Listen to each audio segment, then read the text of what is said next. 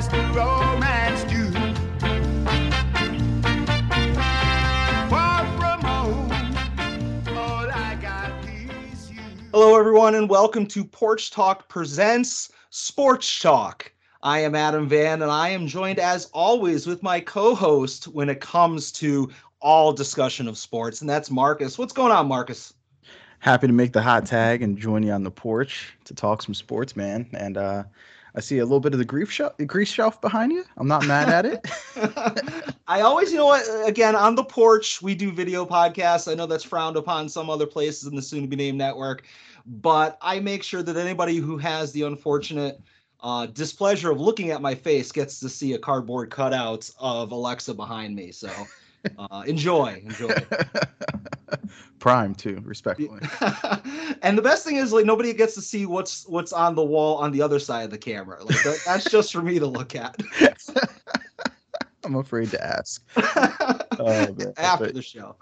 yeah, I'm uh, I'm happy to to talk sports with you here because uh, over at Final Wrestling Place, me and Tim might talk a little bit of sports, but he reels me in, so I can't really like really go into like any further details, expound about expound about anything. Um, and we know that Papa Joe frowns upon it as well. So uh, yeah, we got to do. Uh, if I want to talk sports, I have to make a whole different uh, podcast with uh with Todd. So Yeah, the, the the great uh, helmet podcast, uh, no That's right. chance in helmet, limited run engagement. Go check that out. But yeah, uh, one of my highlights, uh, one of the many highlights of listening to Final Wrestling Place is uh, the occasional baseball rant or celebratory conversation that comes in there, and also listening to Tim jump on and off of bandwagons as the seasons go by. yeah, he's definitely uh he'll like check in maybe once or twice a month, check out, Yeah. come back, check in. say, "Uh, hey, how are my teams doing? All right. Just checking And the temperature. Just checking. That'll the determine the next time he checks in. Yeah, but absolutely. So you and I had kind of loose plans to do uh, this episode for a while now. Uh, the Yeah. original plan was to do it before the playoffs started, but uh, you know things come up. You're a busy dad. Uh, I am busy doing doll safaris and sleeping till one o'clock in the afternoon. So uh, happy to get it in now. yeah, it's mostly just me being forgetful. nah, it's it's all good. It's all good. But you know what? It's it's a good thing that we did it today Mhm. because today was a good day, Marcus. Today was the, the best day we've had uh, in quite some time. Oh, tell them about it. Tell them about it. Uh, so as of recording, this is uh, October 17th uh, in the year 2022. 18. And oh, it's the 18th already? Oh my Yeah. gosh. There we go. I'm forgetful. It's October 18th. Um, and the Yankees have just uh, completed a five game series with the um, very scrappy Cleveland Guardians, uh, taking the series three to two, uh, winning two games in a row, uh, which I thought was not going to happen. Yeah. Uh, so yeah, uh, New York. We're gonna be on to Houston. In my mind, I enjoyed the win for about three minutes, and it's on to Houston. Uh, I know some of our uh, mutuals online are not over it, being Cleveland fans, but hey, uh, it's it's a, it's kind of a little brother big brother situation. You want to punch up to to Big Brother, and sometimes Big Brother's got to put you down, remind you where you're at. And uh, like I said, we're on to Houston. Yeah. I mean, I'll be honest with you. Like, going into this series against the Guardians, I fully expected. I, I, I don't want to come off as arrogant because, and we'll get into this later on in the show. Uh, I do not have strong feelings of like a deep Yankees run, but I always assumed that they would handle the Guardians. Like, Mhm. I did not expect that to go to five games. I fully expect in my mind that we'd win the two in New York and win one of them in Cleveland.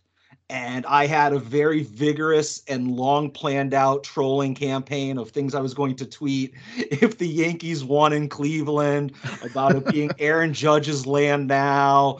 And uh and honestly, it got to the point where I was convinced that there was no chance the, the Yankees were going to pull this off. Like three run lead, four run lead. Nope, not good enough. We need 20 runs, or somehow they're going to dink and dunk their way back to take in this thing. And I at no point felt confident in that series after after game two.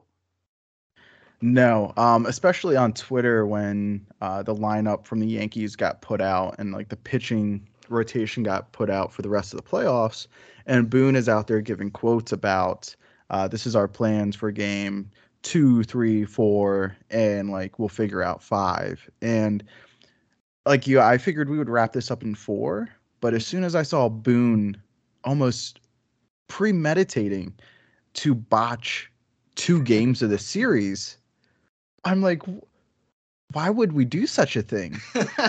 why not just end it when we can? And we messed around, and it felt like we intentionally lost game two. We intentionally lost game three, uh, and then we had to to turn the Jets on and really scrap uh, and get the bats going to win game win game four and five.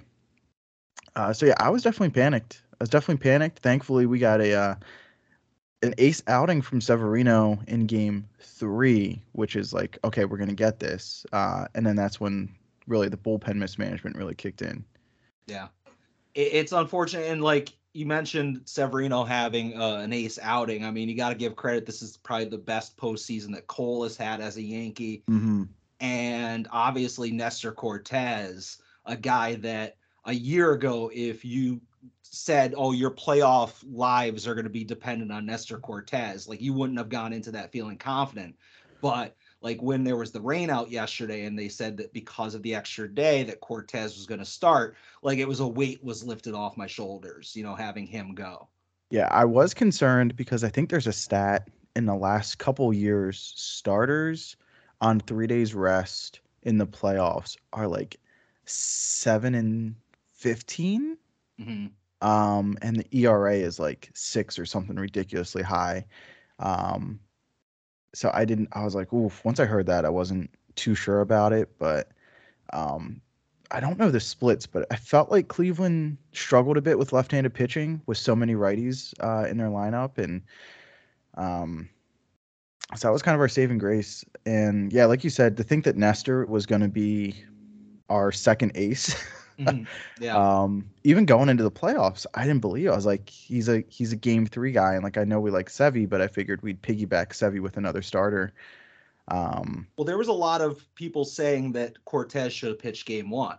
You know, that, Right. that was a huge argument because, you know, Cole had a good season. He led the league in strikeouts, but he gave up a billion home runs. Right. And he was not the shutdown ace that, you know, he was in Houston. So there was a, a very strong case to having Cortes be the number one, but you kind of got to start the guy that you're paying a hundred million dollars an inning to, you know?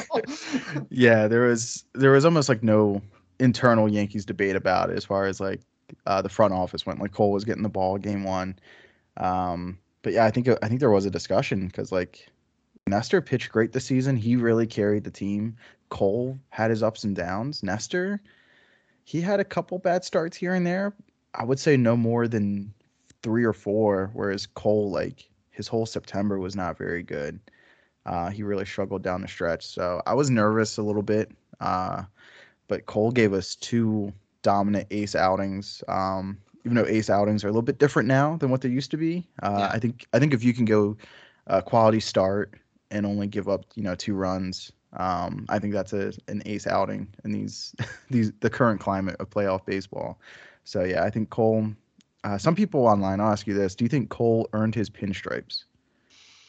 I, I, winning uh, a divisional series game, series, whatever, I don't think that that does enough. Like that can earn you whatever the the pinstripe pinstripe equivalent is on a lot of other franchises, Mhm. but obviously it's cliche to say 27 championships. We're not playing for a trip to the ALCS Right. you know so thank you for what you did in that round cole but like you ain't earned your pinstripes and the same thing with like you know people are giving the flowers to harrison bader and giancarlo stanton and like i'm i'm not willing to put these people in the pantheon of yankees unless they get it done and they haven't gotten it done yet you know and we'll get into our predictions later on but um, one other thing that you know to kind of wrap this up uh, as far as the series with the Guardians, one of the places other than the dink and dunk and bloop uh, offense of the Guardians, but one of the places where they were really good was their bullpen,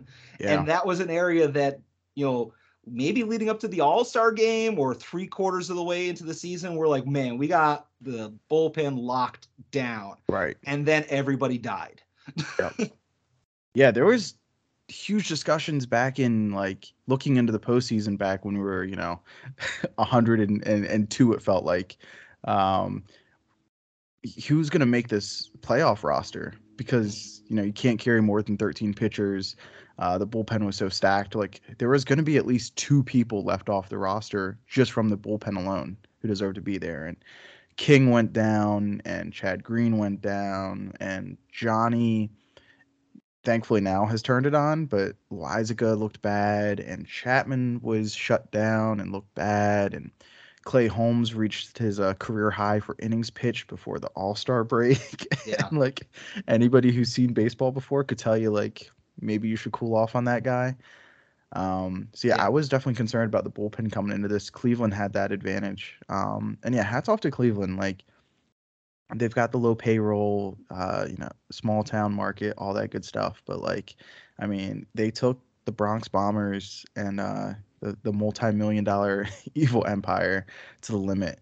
Um, and and they really made us really made the guys getting paid a lot earn those paychecks like Stanton and Judge, or presumably Judge uh, with with his next contract. But Yeah. um, yeah, I was definitely concerned about the bullpen, but um, yeah, I guess later on when we preview the Houston series, I hope we didn't uh, work ourselves into a shoot. Like I hope we didn't unload everything we had to get to the ALCS. Yeah, but at the same time, you can't leave any bullets in the chamber Right. and then not make it. So Right.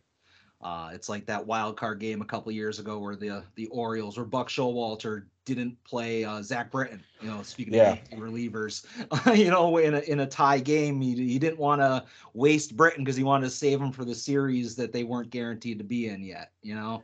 Yeah, that's happened a couple times the last few years. Like you said, Britton uh, with Baltimore. I remember Washington did it with Strasburg. The Mets did it with Syndergaard and Degrom. So yeah, there's a long history of that. So you, gotta you gotta get it done to to make it. Absolutely.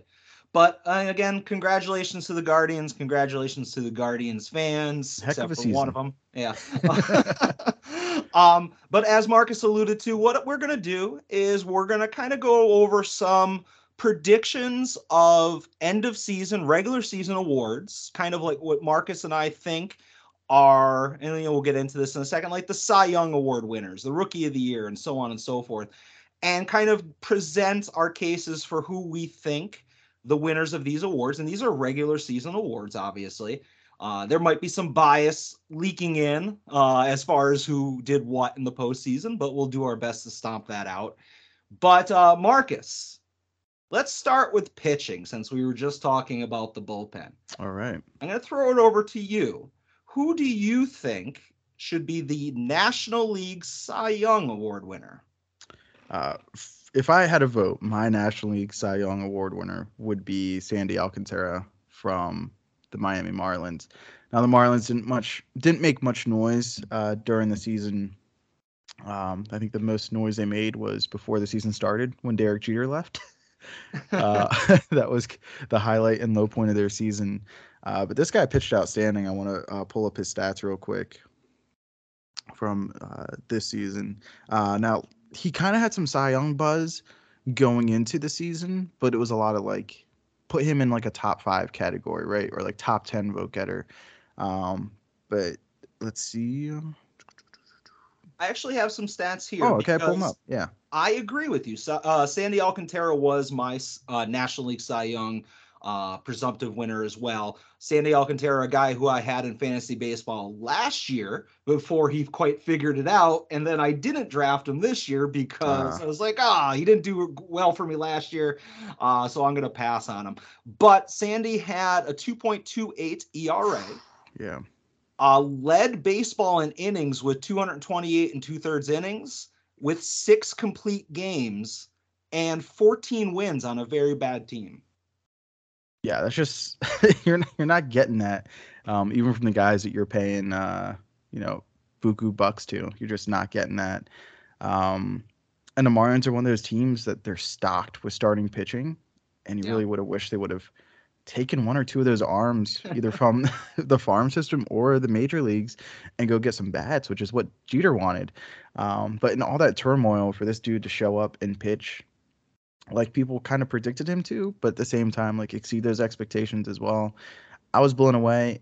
Um, being in a Philadelphia market, I get to see a lot of Phillies games, uh, whether I want to or not. Uh, so I got to see Sandy pitch quite a bit. Uh, and then also, it seemed like anytime they had a West Coast game, it was always like the MLB Network game. Uh, so if I was up late, I was watching like him versus the Dodgers. The Dodgers kind of owned him, which was weird. But uh, any other West Coast games that he pitched on, like he was just tremendous. So uh, that's my Cy Cy Young vote award winner. All right, yeah, like we actually, like I said, we overlapped on that, and we're gonna alternate just so I don't seem like I'm currying favor with you and uh, just copying your answer. So I'm gonna go over to the American League for the Cy Young. I was kind of torn on this. Uh, I could have very easily, I could have done a bit and just picked a Yankee for every one of them, because Gerrit Cole did lead uh, the match, uh, the Major League Baseball in strikeouts with 257. So I could have said Cole. I said could have said Cortes. Um, there is the obvious front runner, but I'm going to actually go with Dylan Cease from the Chicago White Sox. Okay. Um, did not quite have the the national exposure of maybe a Verlander, but he had a streak in the middle of the season where he had 14 starts in a row with one run or fewer. yeah, that's uh, incredible. This is another guy who just played on an underwhelming team. You know, he didn't get a lot of wins because the White Sox were booty, and uh, you know, just kind of didn't put it together under La Russa. But uh, Cease was a guy. Again, I hate to bring it back to fantasy, but I rode him for a lot of wins that I did not deserve. Uh, so Dylan Cease is my pick. Yeah, he kind of came out of nowhere because he was kind of like the third or fourth arm for Chicago, and Yeah. didn't have the same hype as like a Kopech or um, Giolito did, and um, yeah, he really came out of nowhere this season. Just pitched lights out. Uh, one of the few high points for a very disappointing White Sox team. Uh, kind of a chic pick to win the World Series, or at least go to the World Series this year, uh, and to come out of the AL mid, but that didn't happen. Um, I think this is where I let my own narrative affect my judgment. Uh, as good as Cease was, you mentioned his name. My vote getter would be Justin Verlander. Um, not just because he's coming off a Tommy John, but uh, pulling up his stats. Uh, so he did go 175 innings pitched. He did have a 15 day DL, uh, IL stint in September, which was kind of one of those like phantom IL stints just to cool him off for the Yeah, uh, rest. And he didn't have a great playoff start either uh, against the Mariners, I believe. Yeah, he got rocked against the Mariners. Um, but like just talking regular season, he pitched 175 innings for a guy who's pushing 40 years old and uh, on a team where they didn't need him to do that. The Astros really could have slept walk uh, to win their division. I think a couple people were like, "Oh, what about the Mariners? What about the Angels?" And we'll talk about them later. Um, but it, it was Houston's division the whole time, and they really didn't need that kind of performance from them. yeah. Uh, but yeah, I was just super impressed by Verlander, um, especially with you know his home starts, like pitching with the Crawford boxes out there. like if you hit a, a pop fly to pop fly to left field, it's uh it's gone at like 300 feet. But but Marcus, that's a major league baseball stadium. It's not a little league field like in New York. Oh my goodness, right? Yeah. Yeah, not New York where it's 408 uh, to hit a ball out of center field. Sorry. yeah, I, I had Verlander on my short list, as I mentioned before. Uh, an interesting stat that I found out, like obviously, great season on a great team. 1.75 ERA was actually the lowest ERA from a starting pitcher that was qualified since 2000. Uh, so like that's 22 years of baseball, and as you mentioned, a guy that uh, who knew like was he ever going to be able to come back and be a starting pitcher or Right. reliever? Uh, or is he just going to go home to Kate Upton and just say the heck with this? You know, Stronger man than I am. I sure. know. just take those those Detroit paychecks and stay home. Uh, but yeah, uh, a great pitcher, and maybe his name will come up later in another category. Maybe it won't. But uh, yeah, so interesting there. We crossed over on one and we didn't cross over on the other. So I'm going to move it over to Rookie of the Year. Marcus, National League Rookie of the Year, if you would. Uh, let me pull up my vote getter stats. Um, my National League Rookie of the Year would be Michael Harris the second center fielder for the Atlanta Braves. Uh, excuse me, Mr. Tim's Atlanta Braves when he wants to check in. Um, I trying to see when he got called up. Uh, I think he was a May call up, if I'm not mistaken. Yeah, Uh, it was middle, kind of like middle of the season. If I'm not, yeah, I, it's, I'm fuzzy on that. Okay, but yeah, he definitely started the year in AAA. Uh, came up to big leagues. He had 414 at bats, 123 hits, 75 runs scored, and he mostly batted towards the bottom of their lineup. So like for him to get 75 runs, that's pretty good. Um, 21 uh, base on balls, 64 RBI, hit 297 in a year where the league average was like 220 or down down towards there. Um, so he was really an above average hitter this whole season. Yeah, what I'm seeing, if I may, uh, I'm seeing here when Atlanta called him up, they were 22 and 24. So they were 46 games into the season with a below 500 record. And after the call up, they were major league best 79 and 37. Yeah, So- he was kind of the spark to get that offense going. Um, because they had so many dudes who, you know, you know, talking about like how high players are paid or whatever, but like there's a lot of big earners on those Braves teams that have earned those contracts by coming up through the farm system and and delivering on their expectations, uh, like Acuna and and like Albies and, and guys like those. Um, and recently traded Matt Olson uh, so yeah, for him to come up and for the Braves to like recognize that, hey, we can't just bank on being World Series champions like that was last season. We got to do something to get this team going. For him to be the call up and to be that move, uh, as opposed to going to the trade market, and for him to come up and perform like that, uh, he's definitely my NL Rookie of the Year. Yeah, and they have him locked down long term, I believe. Yeah, he signed a big boy contract too. Yeah. Um, I had Michael Harris on as like a 50-50. I was gonna wait and see if we had any overlap on this and if you can convince me to your case. My other person, I'm gonna I'm gonna leave this my, my decision for a second, but my other person was actually also from Tim's Atlanta Braves, Mhm. and that is rookie pitcher Spencer Strider. Yeah, Um, I mentioned strikeouts a bunch. I mentioned Cole strikeouts and Cease's. This dude had a uh, 13.8, almost 14 Ks per nine, that's insane. 202 Ks from a rookie pitcher.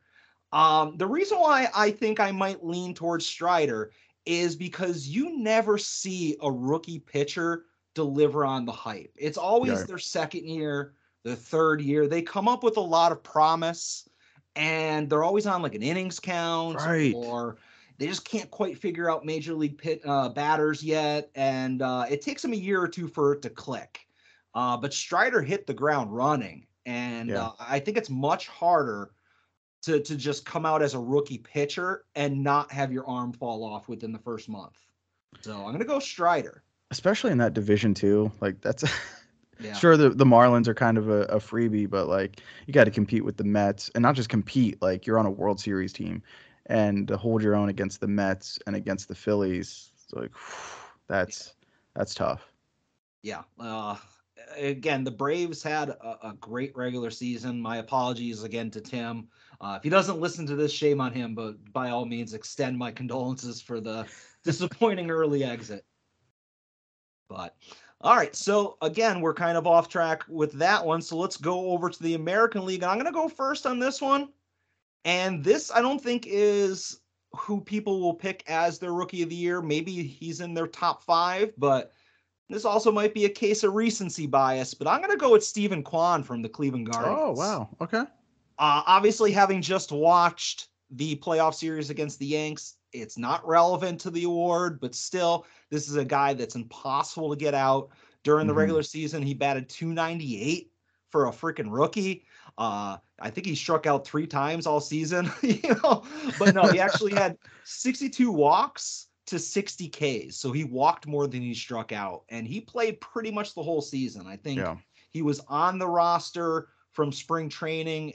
I don't think he started right away, but within the first few weeks of the season, he was their everyday starter, everyday leadoff guy.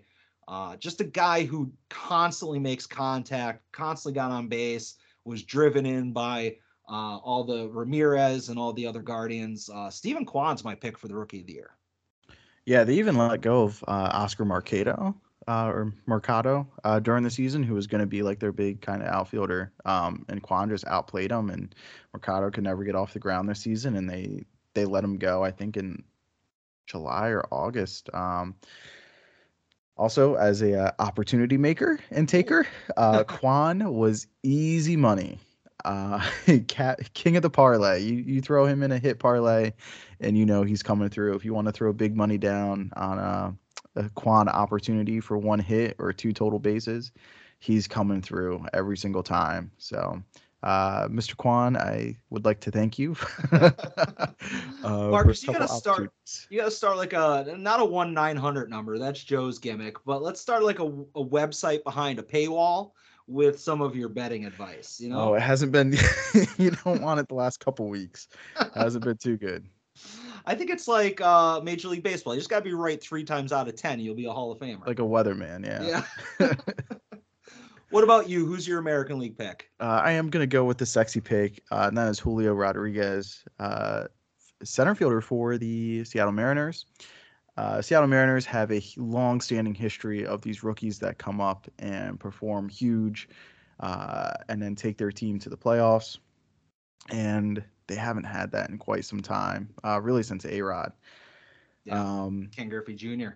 yeah, A Rod, Ken Griffey Jr., right? Um, so for uh, Julio Rodriguez to get the call up to start the season, uh, hitting leadoff, and this this kid hit 28 home runs in what is very much a pitcher's ballpark. Uh, 75 R, uh, 75 RBI.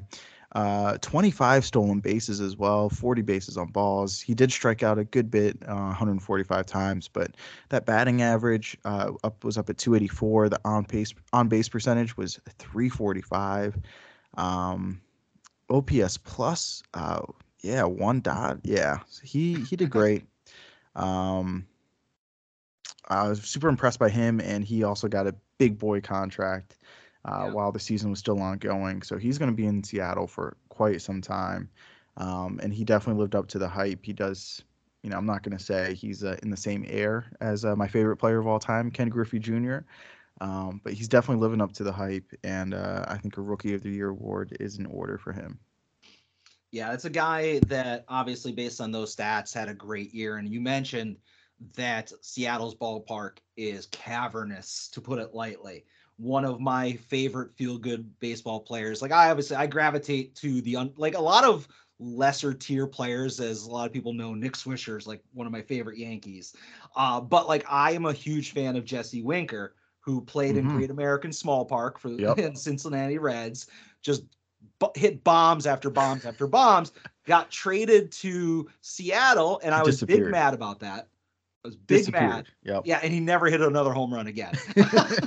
I think he was like Willie Mays Hayes in the Major League movies, where he was just hitting to warning track over and over again. You know? and like half of his fly balls would have been out in Cincinnati, but they weren't in Seattle. So it's a tough place to hit. Um, but yeah, it's just one of those things. West Coast, you just don't see enough of their games when you live on the East Coast, you know? Right. And the main thing for him too to really like anchor that team uh, that ended their what 20 something year playoff drought. Yeah. uh, that kind of gives him the extra boost for me. Oh, and then and in the playoffs like he was he was phenomenal too. Yeah, I saw a great graphic, you know, on social media where it was like one of those things where like the last time the Mariners won a playoff series or a playoff game, it was like, you know, MySpace wasn't invented yet and uh Wow. the iPod didn't exist and like all of those things. So, uh good on the Mariners. Uh hopefully next year they'll uh next year will be their year maybe to at least get out of the first round. Yeah, maybe Uh, they'll see the Yankees in the ALCS. Oh, good. We'll stomp them out. All right. So I'm going to mix it up a little bit and I'm going to go with something that I don't even think this is a real award. This is more of an NFL award, but hell with it. This is our show. I'm going to go with comeback player of the year or most improved player, however you want to shape it. But let's start with the National League. Marcus, do you have a National League comeback player of the year? Sure do. It's uh Ronald Acuna for uh the Atlanta Braves tore his ACL last season. Uh once he tore his ACL, it was kind of like, oh no, like the Brave season is done, pack it up. Uh, he is one of these generational talents um, that seem to be coming by more frequently Mhm. in baseball. But uh, yeah, for him to come back from a torn ACL as quick as he did, they started him off in uh, as DH. Now his his numbers haven't really matched his career numbers, but still, like it's going to take you a long time to come back from an ACL injury. Those aren't even like super super common in baseball. You more often get like your elbow injuries uh, and back and lat injuries. So to come back from a, an ACL, uh, to work his way back, and to be a big part of that Atlanta uh, offense, um, yeah, he's my comeback player of the year. A lot of valid points. The only thing I will not disagree with you on, but say why I wouldn't consider Acuna for my award is, as you mentioned, very young guy. You know, somebody who has a ton of great years ahead of him. Uh, it, odds were that he was going to, might not have been this season, maybe it would have been next season, but he was going to get back to where he was. Mhm. So I'm going to go with somebody a little bit on the opposite age spectrum. And I'm going to go with Mr. Albert Pujols, the machine. Oh yeah, This is a guy who, much like most players who go out to Anaheim, was left for dead. Yep. Uh, just scrapped, said, "Go. We we're not even platooning anymore. You're not worth a pinch hit." Uh, obviously, he goes back home to St. Louis to the Cardinals. Uh, as a part-time player, hits 24 home runs, 68 RBIs, a 270 batting average, which isn't great for Albert Pujols, but it's great for most of the league Yep. and exceeds the 700 home runs. Uh, gets to have a great farewell. Doesn't have to go and retire with that question mark or finishing on 699. Uh, if that had happened, I would have wanted him to come back for the first week of next year. But uh, maybe as an old timer myself, I'm a little biased, but I had to go with Pujols. Yeah, uh, Winnie the Poolholes, Albert Poolholes, uh, me and Mr. Tim to this day will still mention um, just seeing Albert Poolholes play like the Pirates and just turn on a fastball or a hanger uh, for like 700 feet. Uh, I've never seen a ball hit so hard uh, up until I saw Aaron Judge in person. Uh, but yeah, Poolholes I think is if you want to put a qualifier on it, um, you know, one of the best hitters of like the the first 20 years uh, of the new century. Um, and then he had his little Dodger stint in there too. And yeah, towards the end of that, he just kind of looked like a DFA candidate. Like, hey, like he's just washed out. He doesn't have it anymore. Uh, obvi- I mean, obviously he's what 42 years old or whatever. So to see him go I'm back 42. in baseball years, that's all. yeah. Uh, uh, for him to go back to St. Louis, where it wasn't like all roses when he left, um, especially with like them being like, we're not paying you for Yeah. past services. Um, to go there and kind of, you know, just put a nice little bow on that time and kind of atone for the what eight years or so that were just lost to time and space out in uh, uh, LA for both teams uh, it definitely makes me feel good as a baseball fan to see him, especially go out with Wainwright and and Yadi too. Um, that Yeah. was just really special.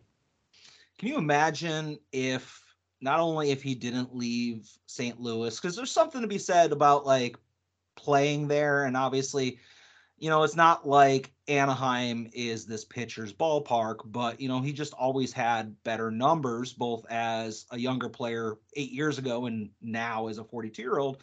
Just seems to play better in St. Louis. Like Mhm. if he didn't, you know, leave on that big free agent deal, uh, or maybe you could say didn't get the the heel injury or the plantar fasciitis I think he had something Yeah. with his foot that kind of took away his power for a year or two. This is a guy who not only would have like potentially exceeded like Babe Ruth's home runs, but could have taken Bonds out, you know? Yeah, for like if he goes to if he stays in St. Louis, right, which is I think it's an average ballpark as far as you know, to lending towards pitchers or hitters. Um, but yeah, going out to LA and just like the instability of that franchise. He was there for the Josh Hamilton uh, fiasco years. Jeez, yeah. um, where they spent a lot of money on like the CJ Wilsons, um, you know, bad a lot of bad contracts. Maybe he was one of them, um, and just a franchise that was like hot and cold on spending and building a winner. Like when you pay Albert Pujols, you're not playing for a wild card. Um, like you need to go all in on World Series, and that franchise was just never all in. Um, unable to build a farm system his whole entire career there, um, probably begging for somebody to come take his job. Still towards Ed, like I wouldn't say anybody earned the first base position. It was just like we just have to try younger guys. Yeah. So, uh, my uh, Oh, wait, comeback. wait. Oh, go I- ahead. It's it's my turn to recommend, and I want to lead this off Okay. because this has some pomp and circumstance to it and some respect that needs to be put on this name. And this is the entire reason why I wanted to go first on this one, Marcus. And I want to give my American League comeback player of the year to the most feared power hitter in all of baseball, the face of New York baseball, Matt Carpenter. Oh, cart baby. this is a guy who hit three. Or first of all, speaking of left for dead, this is a guy that the Cardinals, the aforementioned Cardinals, were like, nah, you ain't good enough to be a bench player for us. Right. So he basically was like, all right, I'm out from the Cardinals. And he went to where Major League Baseball players go to die, the Texas Rangers. Wasn't good enough to play for the Texas Rangers. So he got DFA'd by the Rangers, signed by the Yankees, and basically in 47 games, hits 37 RBIs, 15 home runs, three, a 305 batting average. And this is my favorite part a 727 slugging percentage. Sheesh. Judge's slugging, slugging percentage was 686. so nearly like more than 50 points higher slugging percentage than Judge. And yes, he had the foot injury. And yes, he didn't quite come through on the two pinch hit uh, appearances in the playoffs. But again, the playoffs don't matter for this. But uh, nobody strikes fear into major league pitching like 2022 Matt Carpenter. We line up on uh, our award. I do give it to Carp. Um, yeah, I was gonna give it to Verlander, but Verlander Yeah. got my Cy Young love. Um, and you know, I think this is a perfect award for Carpenter. He had such a good story, like you said, uh, getting played out, getting uh, taken out back by the Cardinals, and getting to down. put in the dome. Yeah. Um, and then during the off season, like going to different batters, uh, going to like Joey Votto and going to different guys, and like just doing a tour of like, what can I change about my swing? And like Joey Votto's a guy who changed up his swing, uh, and he probably did so to the tune of like a Hall of Fame uh, nomination. Uh, even though he really hasn't done too much as a player, he's just been solidly consistent and found ways to reinvent himself. Uh, and Carpenter did the same thing. Uh, focused on his launch angle. He changed his swing, which was like really cool to watch videos about that. And like just how it like, you know, what 12, 13 years in the bigs or whatever, like to just completely change your swing and your mechanics and uh, not be too prideful to do that and just, you know, hey, this is how I solved this is how I solved my problems 10 years ago. It's the same way I'm going to do it now. Like no, he, he changed things about himself. Uh, blessing to get released by the Rangers um, you know, who went out and spent a buttload of money in the off season. Uh, and yeah, to end up in New York, it definitely does help uh, with the short porch. Can't deny that. Um, Carpenter was a, a short porch king, but uh, he was putting up numbers that we literally have not seen in baseball during the stretch. He was better than Barry Bonds at his best stretch uh, when he broke the single season home run record. So like this was the best hitter that we've ever ever seen in our lifetime. yeah, And during then- that stretch, that small sample size. And then you know he just has a freak accident, uh, a break in a bone in his foot, uh, fielding the ball. Was that July, August? Uh, and he I said his he first. fouled it. I thought it was like a foul. If I'm not He, mistaken. he might have fouled it, and then I know he was playing the field, and like that's where it like really gave it. out. Yeah. okay. Um, but his first words, "I'll be back."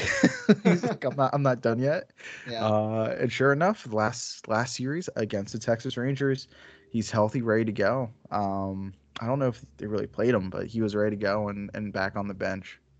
So Yeah. love that for Carpenter, and um, especially the year that the Yankees have. It's like who's going to be the other bat, and you think it's going to be Stanton, but like you had a Stanton year, so Carpenter really provided the the extra oomph in the lineup, uh, other than Aaron Judge.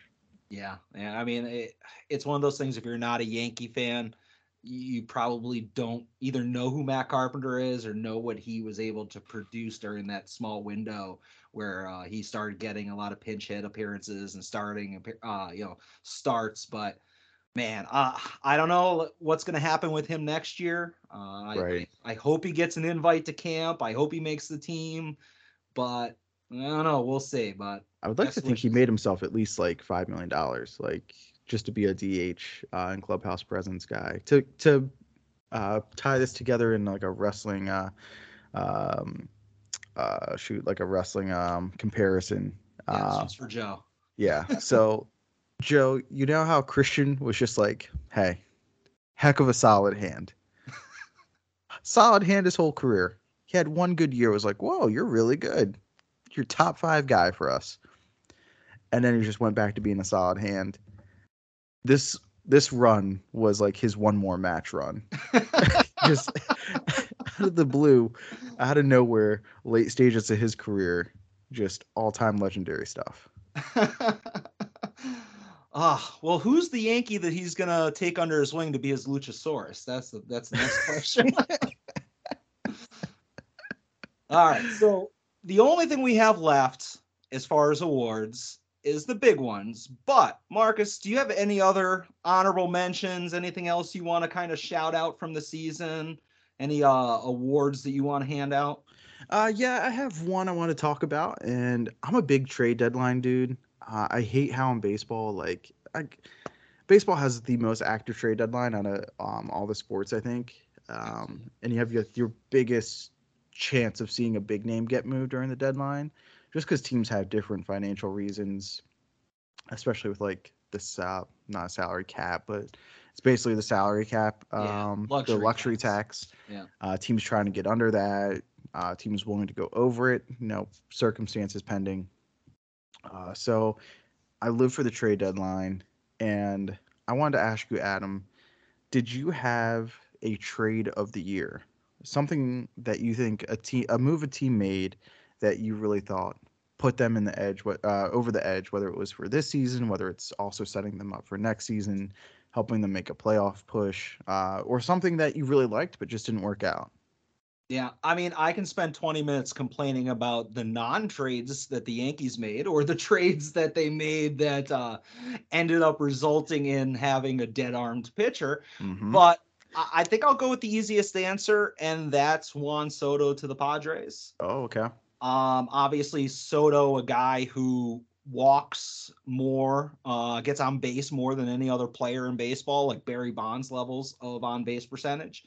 And with the Padres losing to uh, losing Tatis to steroids, uh, getting that suspension, uh, you know, the, the Padres looked like their playoff chances were going to uh, kind of go down the toilet. But between Machado getting hot at the last minute and uh, Soto finally finding his groove, and the fact that Soto's really young and they have him for, I believe, two more seasons. Two more seasons Yeah, before you even uh, have to extend them. Yep. Yeah, so I mean, that's obviously an up and coming franchise that's in the final four of the playoffs this year.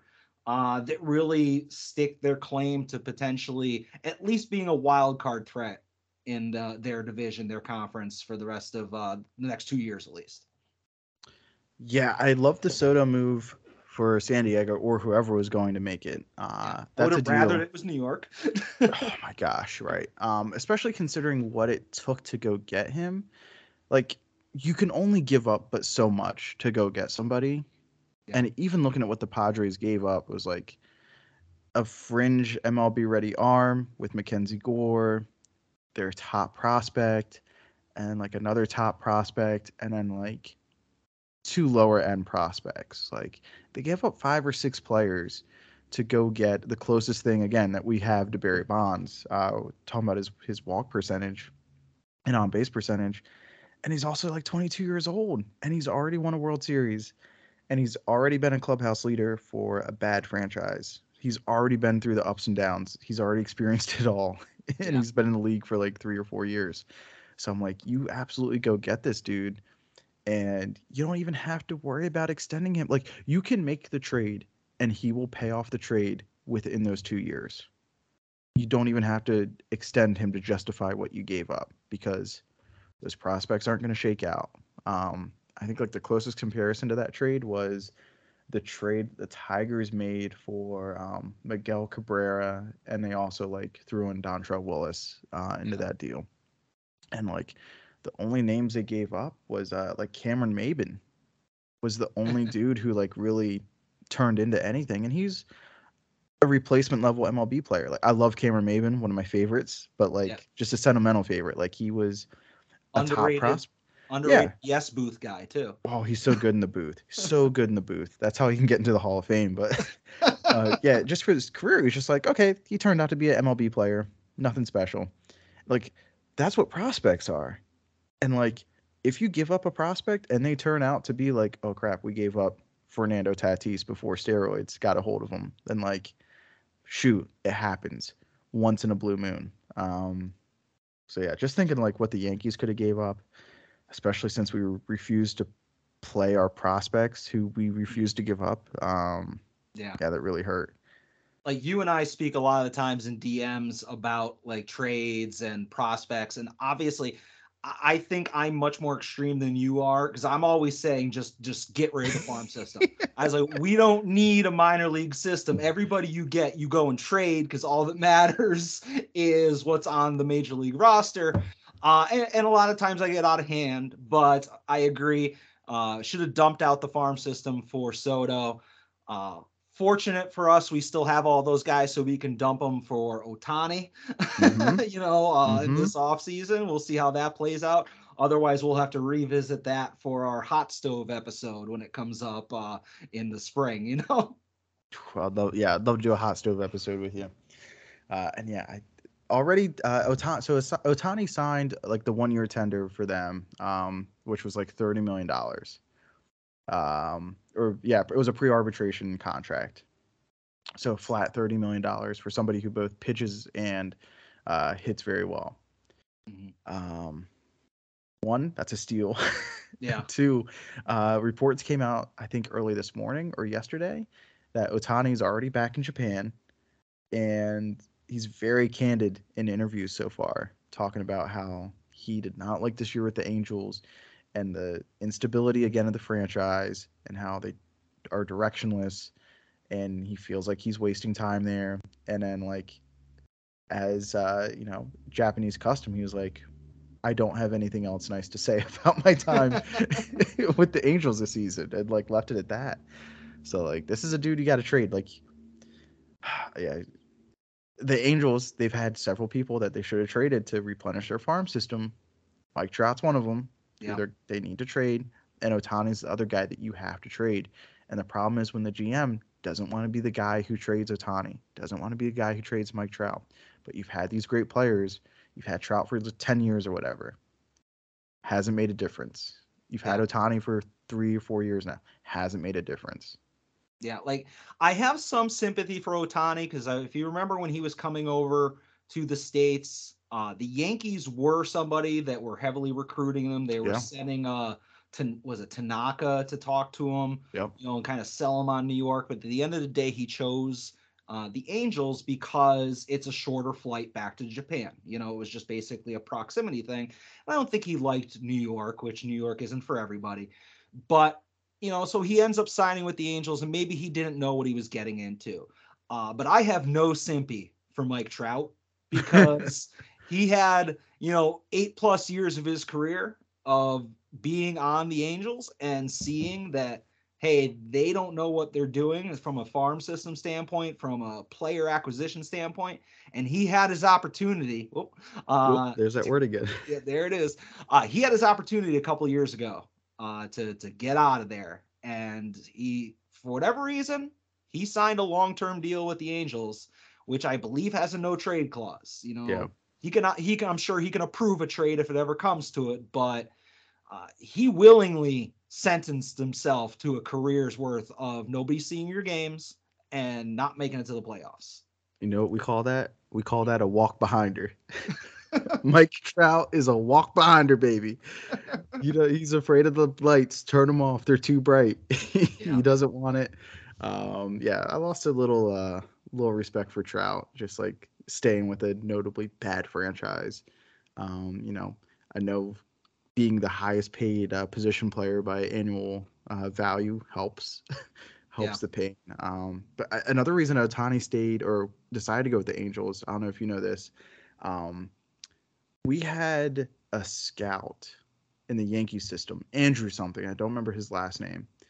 And he went and scouted Ohtani like years ago. And him and Ohtani became friends. And he had the in with Ohtani, which is why the Yankees thought they had such a good chance with him. But this scout got hired by the Angels like the season or two before and was like a vice president of baseball operations or something. And so he had the in with Ohtani Okay. and he was able to like help like hey it's a short flight like all, all the reasons that you said like he had the relationship with ohtani that the yankees didn't have the other teams in the mix just didn't have like that was the familiar face so It's that helped it- him. it's kind of like a high school football recruit that uh, the college really wants, so they hire the high school coach as an assistant you're right to kind of lure him in. Yeah. Uh, I was not aware of that, but uh, any other things you want to mention before we get on to the main event? Uh, yeah, I'll throw my trade of the year out there. Um, I talked about this franchise a little bit earlier, uh, but the Seattle Mariners went out and they did the thing, and they got Luis Castillo, uh, starting okay. pitcher from the Cincinnati Reds. And I was even on the fence with uh, Castillo. I was like, he's a solid number two, right? You know, three. Worst case scenario, no. this dude, this dude left a garbage team, uh, and he proved that he's an ace. And Seattle Seattle gave up a lot to go get him. Like they really cleared out their farm system to go get this dude. But he's another guy. Like he had another year of control, I think. So he wasn't a true rental. And then they signed him to an extension before the playoffs. So he's going to be there um, for the next five years. And he signed like a sweetheart of a deal too. It was like a hundred million dollars or something. Um, so Oh, he's nice. already, he's uh he's already outperformed his contract uh, and is due for another one. So yeah, that was my trade of the year. I thought the Mariners going out and making the big splash, and it was again it was like three days before the deadline, um, and a lot of people didn't think that Castillo would be moved like that soon. They thought Yeah. it would be like a you know 24 hour window type thing. that was again one of those guys that we spoke about, you know, privately being a potential acquisition of the Yankees. And when For years. off, when he fell off the board, we went into like a panic mode. We're like, all right, who's still out there? And we thought we were getting uh, even money with Montas, you know, but uh, obviously that didn't pay off. But Yeah. I am big jealous of Castillo. We've been mostly positive here. If we gave out a negative award for worst trade of the year, it's definitely the. It's not like the Yankees gave up really anything to go get Montas, but he has been a complete bum. He's been Sonny Gray 2.0, yeah. um, and he's Sonny off the Gray playoff roster. field, you know, Sonny Gray showed up to work and didn't suddenly have a dead arm after two starts in New York. yeah, Oh, bitterness. It leaks in again. uh, at least we got uh, Trivino out of that deal. That's that was the main the, the main piece we really got. Yeah, and it turned out we needed the bullpen arms, so Yep. it worked out. But all right, Marcus, I think it's time for the main event of our awards, and we're gonna go with the National League MVP. Who is your pick? Uh, I'm going a little chalk here. I am going with uh, Paul Goldschmidt from uh, the the first baseman for the St. Louis Cardinals. Um, this is a guy he kind of always had like MVP uh, hint to him, but I figured at this point in his career, that's probably not going to happen. He's just going to be a, a really solid player. Maybe he'll have a top five year, but uh, he really strung together a monster year along with Arenado, who I thought was going to win it um, and be the one to stay hot, but it was Goldschmidt. He had a quiet September, but he had wrapped up the award by then. Uh, he stayed healthy the whole year, and uh, he helped the Cardinals not just stay around 500, but like eventually end up taking that division from the division favorites, the Milwaukee Brewers, um, and completely knocked them out of the playoffs. So uh, Goldschmidt gets my vote, Uh, with Freddie are- Freeman being a close second. Okay. Uh, Freddie Freeman had a great season. We are going to be in agreement on this, and uh, I, I dare say we might be in agreement on both MVPs, but we'll get to it when we get to it. Paul Goldschmidt, as you mentioned, had a great season, 317 average, which uh, uh, I don't believe that was number one, but he uh, might have been. I, I, don't have the stats in front of me, but 317 average, a 404 on base percentage, 35 home runs, and 115 RBIs, as you mentioned, in the middle of a pretty darn good lineup.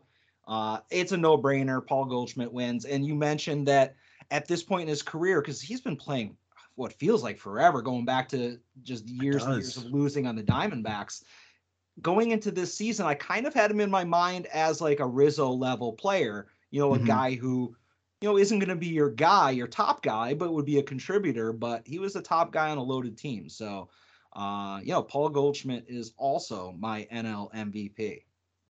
Yep. Been playing since 2011. So, 11 yeah, years. Feel, yeah. yeah, feels like it's been forever. But, well, you know what it is? Every year in Arizona is three years in real life. it's the dry heat. All right, so AL MVP. I am not going to do any pop and circumstance on this. I say it's Aaron Judge. 3 311 batting average, 426 on base percentage, hmm. 61 mm. home runs. The American League record, dare say it, the the non-cool real record. 131 RBIs and leader in every type of war, BABIP, FIB, DOS, UNO, every single type of statistical thing you can come up with.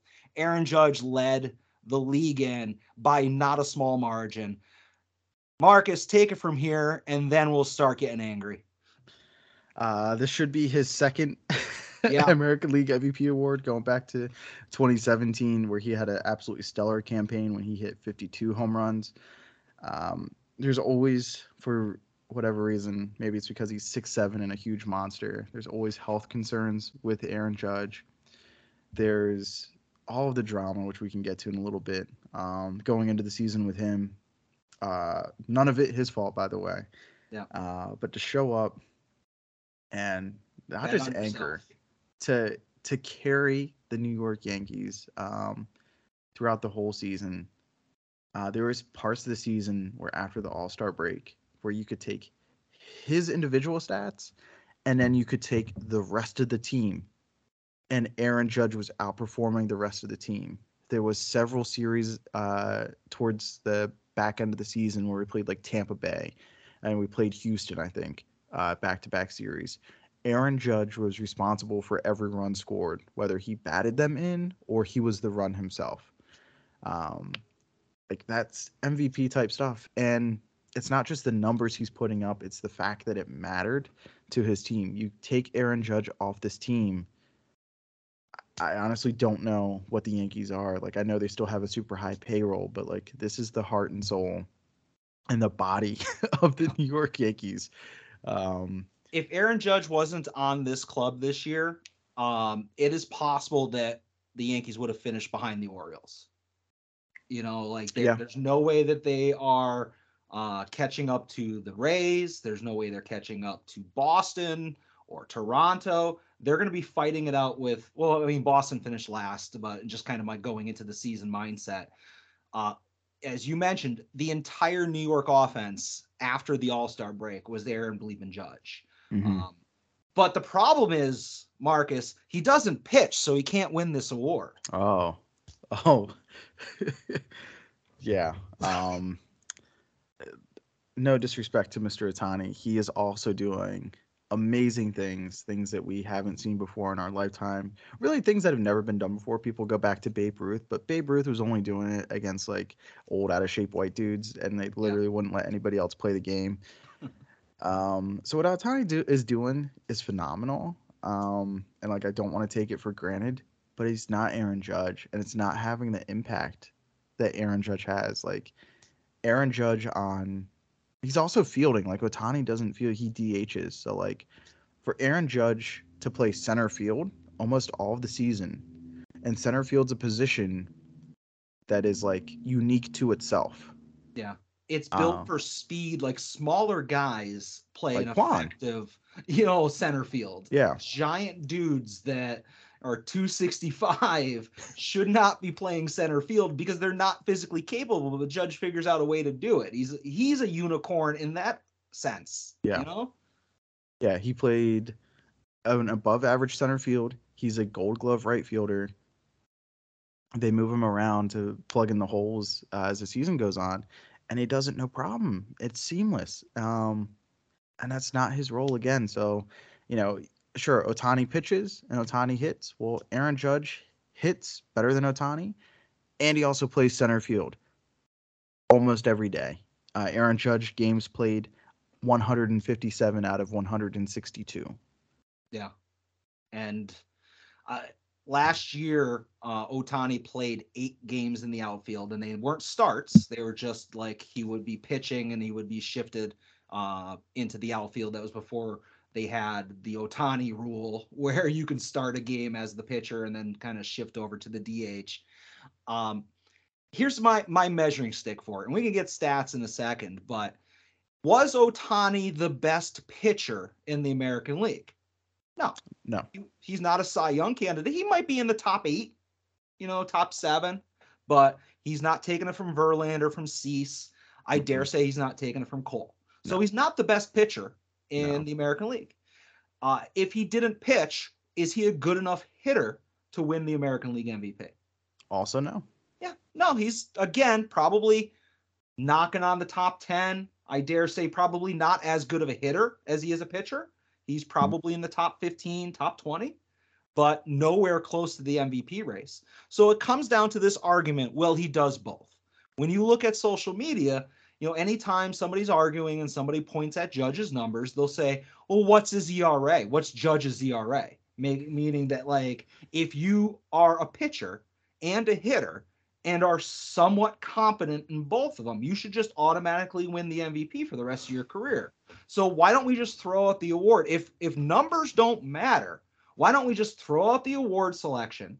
Just write Ohtani's name on it as long as he makes it a half of a season, you know, and just be all right. Ohtani won it this year. Let's move on, and just forget about looking at stats or looking at I don't know how you contributed to your team winning because it's not the necessarily who had the best numbers award uh, although we're going to treat it like that i guess but there's an essence to like how did you help your team win Right. and ohtani as a pitcher helped his team win ohtani as a batter didn't do anything because you would have games where trout and ohtani would hit a home run and they'd lose 20 to 6 or 20 or something Right. like that. Um and i get it that's not ohtani's fault that the pitcher was terrible but like you can't just automatically give an award to somebody just because they're doing something you haven't seen before. You know there, there's something to be said about the fact that judge is the leader in every statistical category other than batting average by a million miles and, Which- and batting average he was close you He was close. He was close up until like the last three days of the season. Like, Yeah. he was he pressing trying to get yeah. that 62 yeah so um yeah i just i don't know like it's it's definitely cool what ohtani's doing um some people do just want to put ohtani's name on the mvp award uh until he's he's done or whatever doesn't have the impact but uh there was definitely a stretch there where the angels were only winning games where ohtani pitched so like there's something to that but at the same time how many games did they win like if you're so good and you're doing it on both sides of the ball, then like your bat needs to be carrying the team to wins. And when Mike Trout came back after the All Star break from what was a career threatening back injury that like kind of got swept under the rug and people didn't pay much attention to it again because he's out with a bum team in California. Uh, um, uh, when Mike Trout came back, like Trout had more of an impact with a bad back than Ohtani did uh, through the whole season. So, you know, I- with the MVP award, I do look at impact. Like, just you know, it is a team game made up by individuals, but like you got to have an impact on your team. Like you got to lead your team or be one of the main reasons that your team has success. Uh, you know, and it doesn't have to be in the playoffs, but like, can you at least be all the way up there? Like, can you be in the race up until the last week of the season? Like, that's at least what I want to see out of my MVP at the minimum. Yeah. And and I don't want it to sound like I'm trying to bury Ohtani. I I mentioned earlier in the show, I want Ohtani to be a Yankee. I will sacrifice several people that I know and love to get Ohtani on the New York Yankees. Definitely. He's a great player, but Judge had a historic season.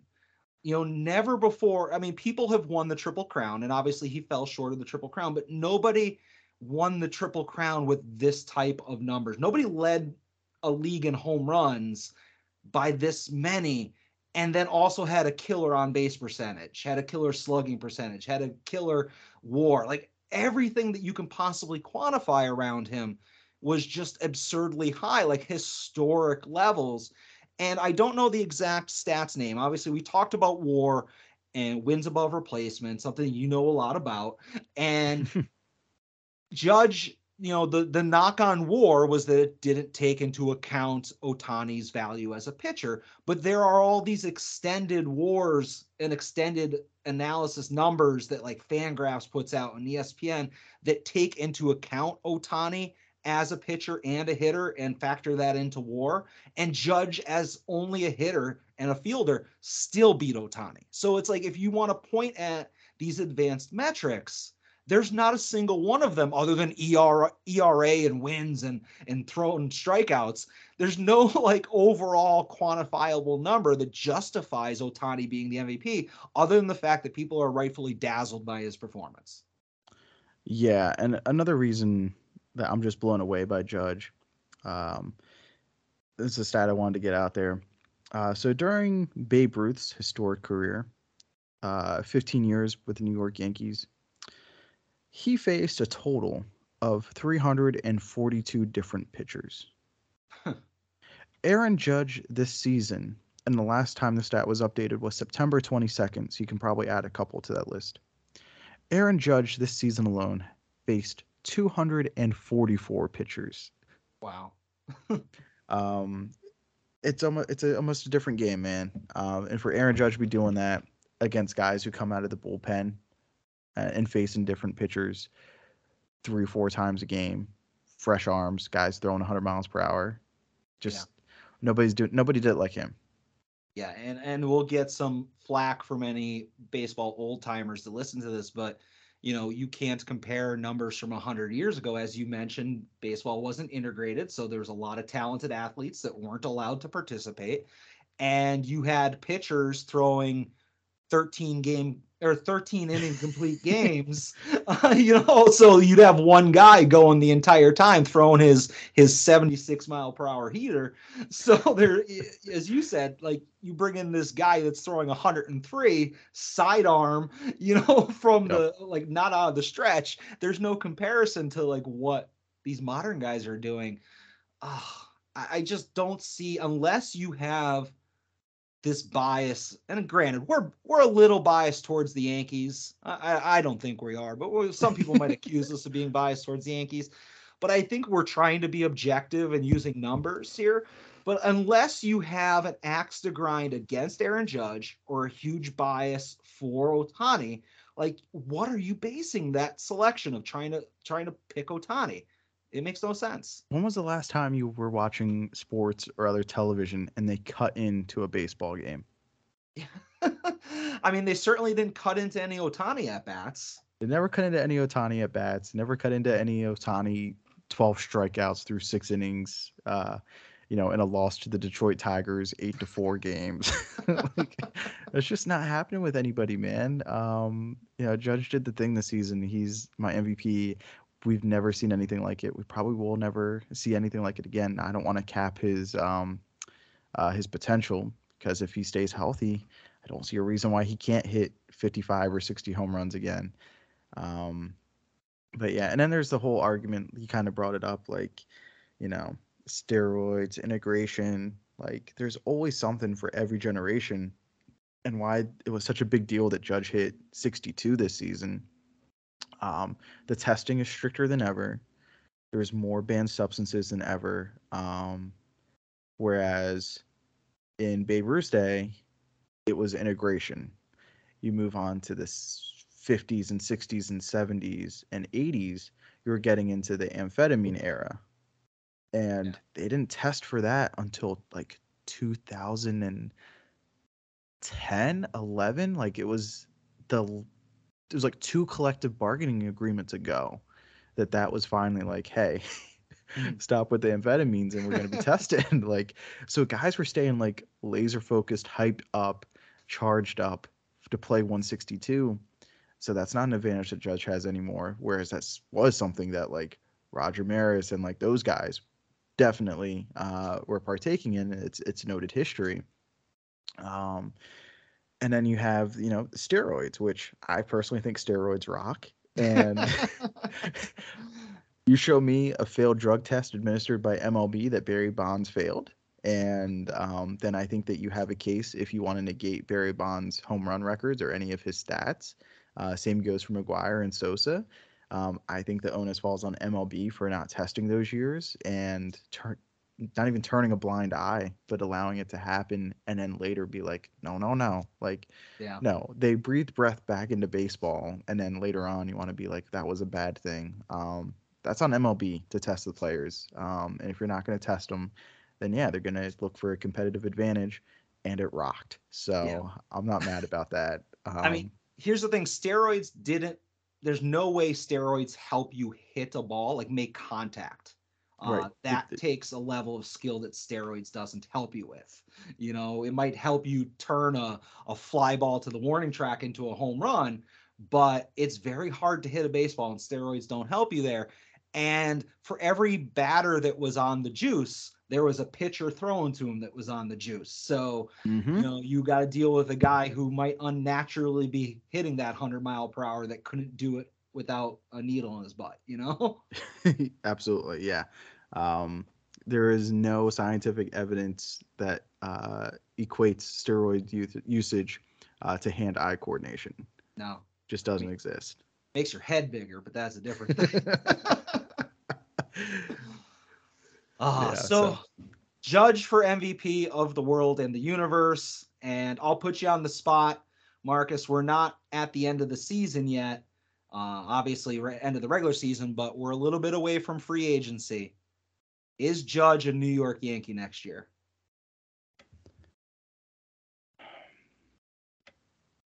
I gotta say yes. Yeah. Um, I just don't see how anybody, much like you can't be the guy to trade Mike Trout or Shohei Ohtani, you cannot be the GM, especially when you're the New York Yankees. Like you have an obligation to baseball. you have to keep this guy. He made an all-time bet, and now we can fill people in on the drama before the season. So, Aaron Judge. He got the call up when he was a bit older. In baseball, you have to play six seasons in order to hit free agency. Those six seasons, the team controls you. The first three years, you get paid bare minimum money, uh, which for us is good money. But when you're Yeah. a baseball player and you're covering a lot of your own expenses and you've mortgaged a lot of your future to try to get to this point, like you're living in debt. Uh, and you very much are living on like bags of potatoes. Um, and it's a hard life for those guys coming up. Um, so when you make it to year three, you know, for four, five, and six, you get arbitration. And so, like, either you or the team can either mutually agree or you take it to an independent arbitrator to be like, this is what you're actually worth based off of your performance plus what you got paid last, right? Um, so this year, the Yankees went to arbitration with Judge. They didn't sign him to an extension. They didn't want to go uh, uh, on like a one year, hey, like let's just call it even deal. They wanted to go to arbitration with Aaron Judge, which is absolutely insane. It's a very adverse position to take uh, with your best player for a franchise that does not go to arbitration. The Yankees are very good about, hey, this is what we're going to pay you this season. You good with it? Yeah. Um, they only take players to arbitration who they're trying to chase out. The last guy we took to arbitration uh, was Dellin Betances, who Mm. we wanted we wanted out. Um, so yeah, we went to arbitration with Judge. Thankfully, we reached a number like hours before arbitration. Um, but to take it up to that point, it's like, what are you doing? And you're daring him to bet on himself. And Cashman at the end of his year presser was talking about how when Aaron Judge is healthy, I think he said health or healthy in regards to Aaron Judge like seven times in a 19 second clip. and you can already tell that's the the angle that the Yankees are going to take to not pay this dude forty million dollars, and there's an argument that he earned himself even more. Um, I'm speculating that the number he was looking for was equal to, if not greater than what Trout got, which is 35 annual value. Um, and Judge is a big labor guy. He's always fighting for the players. Uh, he's in there fighting the owners, getting the players more opportunities. Oh. Nope. Um, and getting more money. So Judge understands that, hey, he just put up the best season that we've ever seen in baseball history. Um, and did it with the biggest franchise in baseball history, with the lights on, the brightest that they've ever been. He's going to go get paid. And if Aaron Judge gets paid $500 million this offseason, I would say that they might have even gotten a deal. Um, so, yeah, I expect Aaron Judge to make it. I think conversations start with 40 million annual. Um, and the Giants have already come out and said they're looking to add. Um, they want to bring Judge home. He grew up in the Bay Area. Uh, Barry Bonds was one of his favorite players, so there's already an emotional aspect to going to play for the Giants.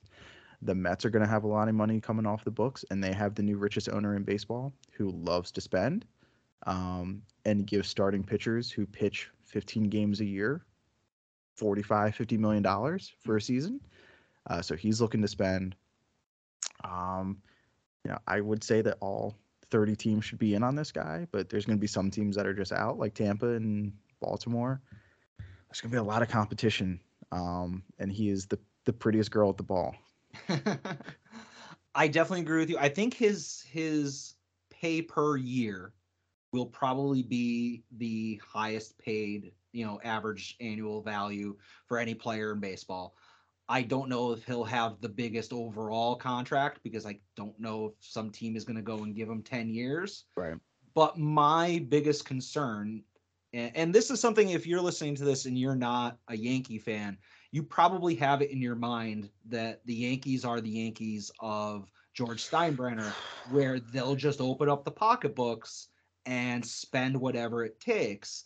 The current regime is very frugal and mm-hmm. they like to i apologize marcus but they like to fuck around and just see what happens sure do they, they like to you know be indirect and play games and you know yeah we could offer x but let's try offering 20% less than x to see what the reaction is and my biggest concern is they can be doing this kind of diddle dallying and, and this dance with judge and as you mentioned, like the the Mets or the Giants can just swoop in and be like, "Hey, we're not going to screw around.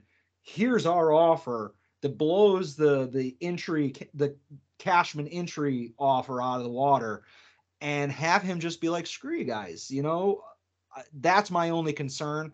Is somebody needs to take the spending uh, the checkbook away from Cashman if he's not mm. willing to to make the the moves that are necessary. And how? right? Yeah. Take so some higher power needs to come in and intervene. I don't care if it's George Steinbrenner reaching up from the earth. I don't care if it's George Steinbrenner, George Costanza, whatever. Yeah, I and the there's some crazy stat how like the Yankees are like plus uh, it's estimated like they win an extra like it's not exactly war, but like Judge factors into like an extra like 60 games that the Yankees would win or something like that.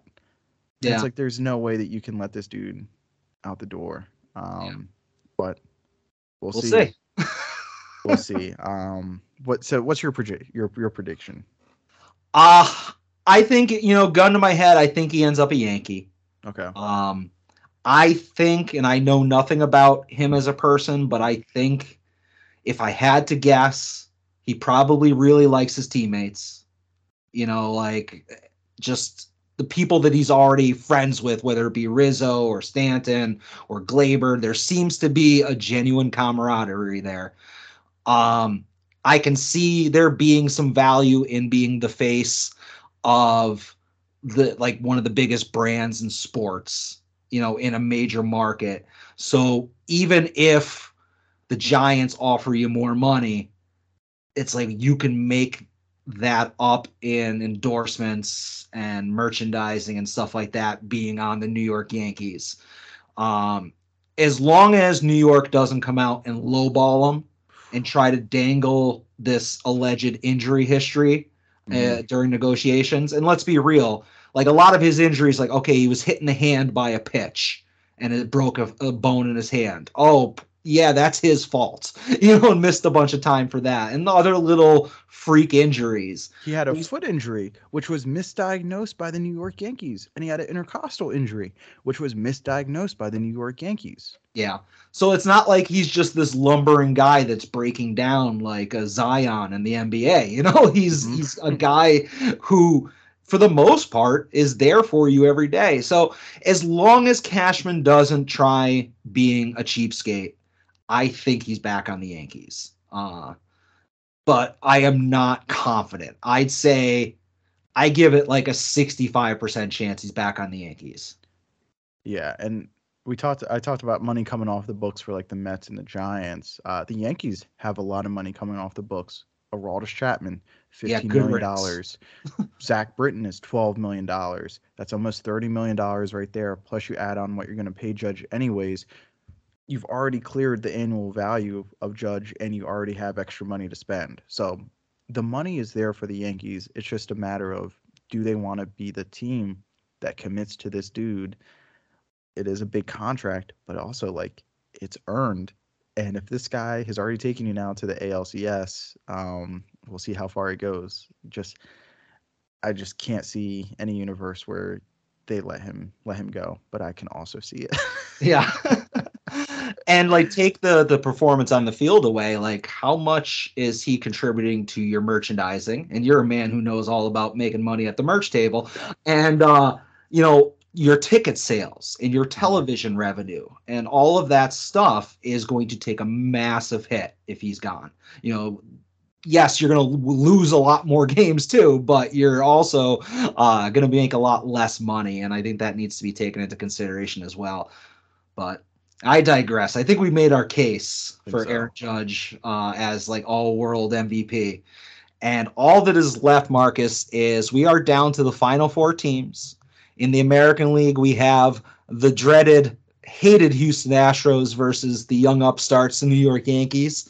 And we have the San Diego Padres versus the Philadelphia Fighting Phillies. Why don't we start with the uh, National League? Who do you see coming out of this series? so I think this is gonna go six or seven. Um, it's like I love the hitting more for the Phillies. Yep. I think they have more more clearly defined roles on their team. I feel like with the Padres, yeah, Trent Grisham's been playing out of his mind. Um, but it's like, don't let Machado beat you, and watch out for Soto, who still hasn't found the power in San Diego yet. But like, you got to keep him off the base, and don't let Machado hit a homer with like men on base. And I think you can beat the Padres. Um, but the Padres pitching is crazy because they have four to five actual starters who can go. Yeah. Um, and they can piggyback two of those starters and really shut you out for a game four, no problem. Yeah. So like Philly's got to watch out for that, but I just feel like I think there's something to, and I, th- I think we're seeing it. There's like playoffs can go one or two ways for teams where it's like either you're the hot team who like kind of had a middling season and like you get hot at the right time, or you're just this powerhouse that's consistent through the whole season. And we've seen that on the AL with who came out, but on the NL, it's like two teams that turned on the Jets as uh, you know the calendar flipped over to September and October. So I'm gonna ride the Phillies. Um, yeah, I just feel like they they have it, and I think if they can get Nola and if they can get Wheeler to take the first two games, and if they can steal a game with the Suarez and Syndergaard piggyback, I Mhm. think they've got it. I'm going to agree with you with the Phillies, and this is my reason why. Uh, as you mentioned, Padres pitching is top notch, and usually pitching in the playoffs is the most important thing. Like a good pitcher will shut down a good hitter every single Mhm. time. Um, but I want to talk about what you said as far as momentum goes. If you go back to this Yankees versus Guardians series, and I don't mean this as any kind of insult on the Guardians, and I think you'll understand when you when you hear it. The Guardians had all of the momentum. The Guardians were the hot team, Mhm. but they didn't have the the the talent to uh, that was necessary to put up the runs to compete with the Yankees. Uh, they had the talent to to have these rallies in the ninth to get the bloop and the stolen base and the lucky hit and the the extra. They, they had the talent to make these kind of these rallies, but they didn't have the guys that consist could consistently put it over the porch. Right. The Phillies are the Guardians, but with a lot of extra power hitters thrown on top it. They are a team that can manufacture runs and rally in the bottom of the ninth with two outs and down by four. They have that kind of energy and pop, but at the same time, they have Realmuto, they have Harper, uh, they have I'm forgetting his name, their first base Hoskins. Hoskins. They have these guys who are their judge and their Stantons, you know, who could just all of a sudden hit a three run bomb. But they also have the guys that can hit the bloop single out of nowhere and, and get a couple ducks on the pond. Yeah. So uh, I like the Padres pitching. I like their maybe the top third of their lineup, but overall, I think the momentum being on the side of the Phillies, I like them making it to the World Series, and you know it would be a cool thing. Like good for the Phils. Yeah, good for the Phils, and like that's a team they gave the big contract to Bryce Harper uh, a couple seasons ago, and they kind of spent the first two years of that contract like, ooh, are we World Series contenders? And uh, when you sign Bryce Harper to a three hundred million dollar contract, you pay him almost thirty million dollars a year. You're you need to be a World Series contender. Yeah. Um, and they finally went out this offseason and they spent big on Cast uh, Castellanos and they spent big on keeping Realmuto last season. And I forgot about Schwarber. That's. Schwarber's another like, guy that they paid. Yo, tested. You Yep, he came in. So yeah, they have like four or five dudes who can clear the fence easily, but then they also have four or five dudes who can get on base, um, but can also make a blast happen too, like Alec Bohm, their rookie third baseman. Uh, he's a guy who could easily take you deep, or he could work a walk, or he could just get a single in there. He's kind of one of those like X factor players that you worry about in the bottom of the lineup. Yeah, and they have. Uh, I'm just pulling it up right now because I forget his name. They have a rookie utility infielder. Uh, Uh, or uh, Matt starts with a V. No, you know what? My fantasy baseball app is not logged in on my new phone, but uh, um, I don't have it in front of me. But the, whoever is a Phillies fan is probably yelling at this. But it's a guy who's like in the top five or six of uh, rookie of the year finalists. Uh, Uh, Vierling, yeah. that might be him, But I think that's Matt Vierling. uh, so they have a lot of young guys. They have veterans, like I mentioned, uh, but the, the, the that, that have postseason experience. I, like the Phillies. I won't go. I won't belabor the point. Marcus, Oh, they also have Bryson Stott. Maybe that's Bryson Stott's the guy I was thinking of. Yeah, Bryson Stott. Uh, the reason why he sticks in my head is he was, uh, I I want to say like high school like teammate with Bryce Harper, and like they're buddies and like they trained together and stuff like Oh, that. so yeah, he, yep. he came out of camp like uh, people were really high on him. He had a slow start to the season, but he turned it on after the break. Yeah, he's out of Nevada. All right, last one. Astros versus Yankees. Marcus, what's your prediction? The Houston Astros. Yeah, same. Um, for everything great about the New York Yankees that we just waxed eloquently about, um, the New York Yankees have glaring outfielding problems. Um, they have a glaring problem with investing a season into a stopgap shortstop in Isaiah Kiner Falefa, Hmm. who had played one great defensive season, which was the COVID shortened 60 some game season, and he played at third base Hmm. um, for a team that nobody was watching or caring about. Uh, we played him all season. He ranked towards the bottom of the league defensively, but Aaron Boone and the Yankees front office kept saying that he's one of the best shortstops in the game. But when it turned out that when our backs were against the wall and we needed to put our very best lineup in to save the season, IKF rode the bench. Yeah. And it was very apparent early on in April that uh, Oswaldo Cabrera was ready. And that's who Cashman had even mentioned. Hey, we're not going to spend big because we have Peraza and we have Cabrera coming up, and they're almost ready. Cabrera needs to work on his hitting. He went on a power tear, got called up. He's been amazing, but we wouldn't play him at shortstop. We'd play him in the outfield. We'd play him at second base. Well, he's finally playing shortstop, and he's making great plays. Um, and we kind of use him as a utility guy. So I'm hoping that we stick with Cabrera at short. IKF cannot be on this roster. He's taking up a roster spot because he can only play shortstop and he doesn't play it well. So Yeah. there's nowhere else to play him. Um, I worry about our bullpen. They were heavily used down the stretch to end the season, plus the Guardian series. Um, you know, Wandy Peralta pitched all five games. Yeah, first time ever that that's happened. Yeah, so you know, he could continue pitching out of his mind, right? And just kind of like empty everything he has into this postseason and then probably be a bum the rest of his career. Still be a on. Yankee legend, yeah. Right. Um, but the Astros are just this juggernaut that they just keep reloading. Um, they just keep replenishing from their farm system. They plan these things out. They lost Carlos Correa, probably the best shortstop in baseball. If not, he's top three, top five. Yeah. Um, Lost Springer. they lost Springer a couple seasons ago. No problem. Like they just keep replacing players with guys from their farm system. Um, they had Verlander miss a season. No problem. Like they just replace them with arms from their farm system. It's it's, it's almost like I'm jealous of just how well they run their organization. And that's what's so frustrating going back to 2017 is that they didn't need to cheat to beat us. Yeah. Um, they are that good, uh, top to bottom. Now, unlike those, the 2017 year, their lineup is not as stacked. You get past the first five of their lineup, and you've got some easy outs six, seven, eight, nine. But they're still very top heavy. Like Alvarez is going to give us some some sleepless nights. Yeah. um, he's going to clip us for sure. Altuve is going to clip us for sure. Um, Kyle Tucker is probably going to have a big game somewhere. Bregman.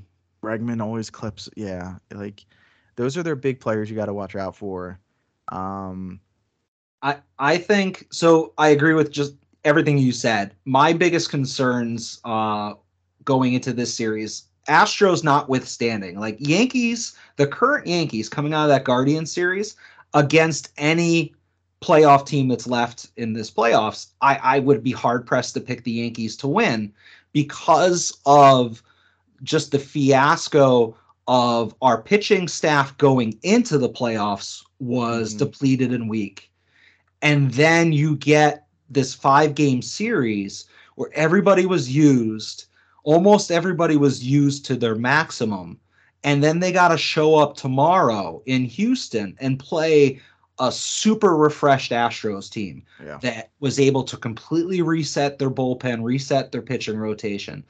Yankees, everybody's going in there with like not a full week's rest. And yes, we're starting the series with Taillon, but even he had that relief appearance during the the Guardian series. So from a pitching standpoint, yes, maybe Cole in some world could line up against Verlander and they can j- both equal each other's zeros. I don't I think Verlander still has the edge, Mhm. but we're not getting that matchup and we're not getting their number 2 against our number 2.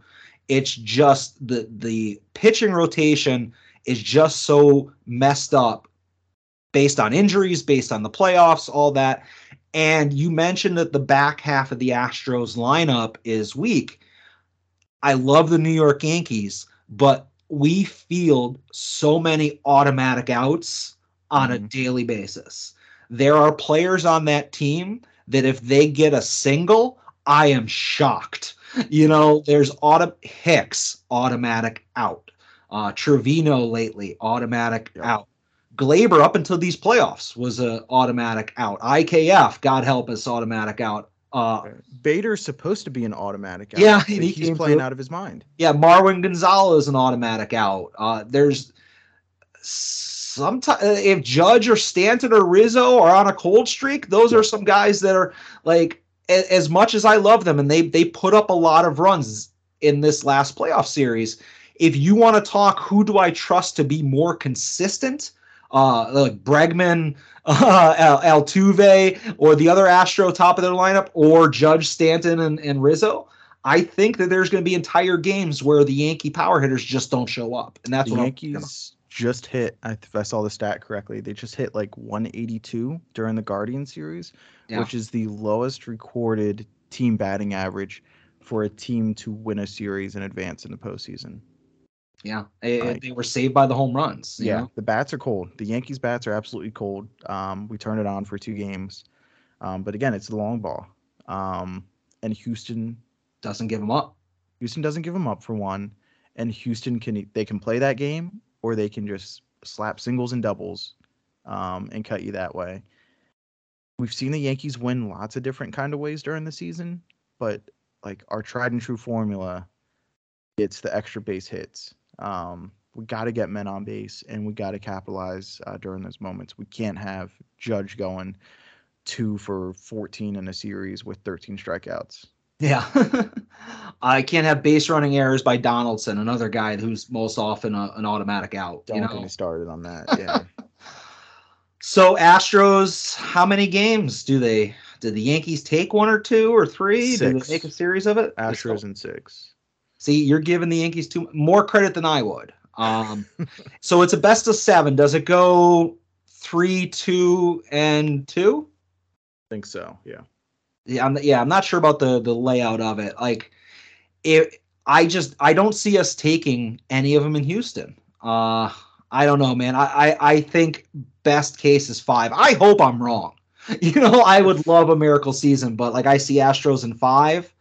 Um, I see Yankees maybe squeaking out one, like the Cole the Cole outing, because it'll probably Gerrit Cole will line up against a back of the rotation starter for the Astros, and we'll somehow get that one you know, and I don't know. I, I say five, Astros and five. Yeah, I think the um because of the collective bargaining agreement delay this season, it's I know it's like this for the NL and I think it's like this for the AL. It's you get your rest day after like game 1 or 2 and then you only have one more rest day and then I think once you get to games like 5, 6 and 7 once it goes back to the once it goes back to home field advantage, there's no more off days. So after game was that after game five? Is it Yeah, I'm not sure. I'm very fuzzy two, on this. two, three, two, and two, right? I'm not sure if that's right, but whatever it is, um, yeah, whatever it is, after, yeah, like there's no more, there's no more travel, so, uh, no more travel, travel days off, so. I think that benefits the Astros, but at the same time, the Yankees have only played five games in the last 17 days. Uh, and I think it's even like four and 14 if you want to lower it. So Yankees ideally should be rested, but yeah, I don't know. After after that Guardian series, it just feels like Houston has us again. They've just Yeah. been better managed. They've been prepared. Like we were kind of peeking into the playoffs back in um, July and August. The Astros have been looking into the playoffs since April or May. yeah. So hopefully we're wrong. You know, we'll see. I think uh, you know, as much of a Yankee homers as we are, we try to be realistic with our expectations based on what we've seen. So we are basically I you said you were for the Phillies, right? Yeah, Okay, so we're Yeah. both basically saying Phillies, Astros, and the World Series. I know it's a long way out. You can't predict what happened in the series leading up to it, but if that series was starting right now, who's winning that? I'm gonna go with the Houston Astros. Yeah, I, I think aside from Schwarber and maybe a couple guys that I'm forgetting about, you know, there's not a lot of playoff battle tested people on the Phillies. Uh, No, people forget that the Nationals won a World Series after they lost Harper. Right. You know, so uh, I, I don't think we need to go into great detail on it. But uh, man, I hate to say it, but those damn cheating Astros are my World Series pick. Yeah, we mentioned earlier how Seattle had the longest playoff drought in major sports. Well, the Phillies had the second longest uh, Yeah. that they ended this year. Um, so yeah, there's and Jean Segura had the most at bats for somebody not in the playoffs uh, in major league, like in recent major league history, like in the last 50 years or something ridiculous like that. Wow. Um, so yeah, that roster is not playoff tested. Um, hopefully, uh, like ignorance is kind of bliss for them. But Yeah. I just think it's the Astros, and like it also comes down to managing. Like Dusty Baker is one of the best baseball managers of all time, in my opinion. Uh, definitely has his, his faults, but and shortcomings as a manager. But I love Dusty Baker, and he's the perfect manager for that team to navigate them uh, out of the the cheating scandal uh, and the different major departures they've had through free agency. I, yeah, I just think Astros have the advantage pitching, hitting, fielding, coaching, home field advantage. It all lines Yeah. up Houston. Yeah, and, and don't get me wrong, I, I'm not hoping that that's what happens. Absolutely not. Yeah, if I'm if I'm a betting man, that's the way I'm going. Uh, if the Yankees can't win the World Series, I'm rooting for the Phils. Absolutely. Uh, if the Phils can't do it, I'm rooting for the Padres. Mhm. If the Padres can't do it, I'm rooting that they just call off the season. Uh, but if I got to pick a winner, it's going to be the Astros. Yeah, I hope the earth opens up and uh, swallows Houston whole. yeah, at least the stadium, an empty stadium. Yeah. But Marcus, I think this was a successful episode. What about you? I, highly successful. I super enjoyed myself, and uh, you know maybe we need to run it back for football season or something. Ooh, yeah, maybe uh preview the the playoffs, see what those Chiefs are up to. I, I hear that the the Bills just won their Super Bowl. Well, they sure did.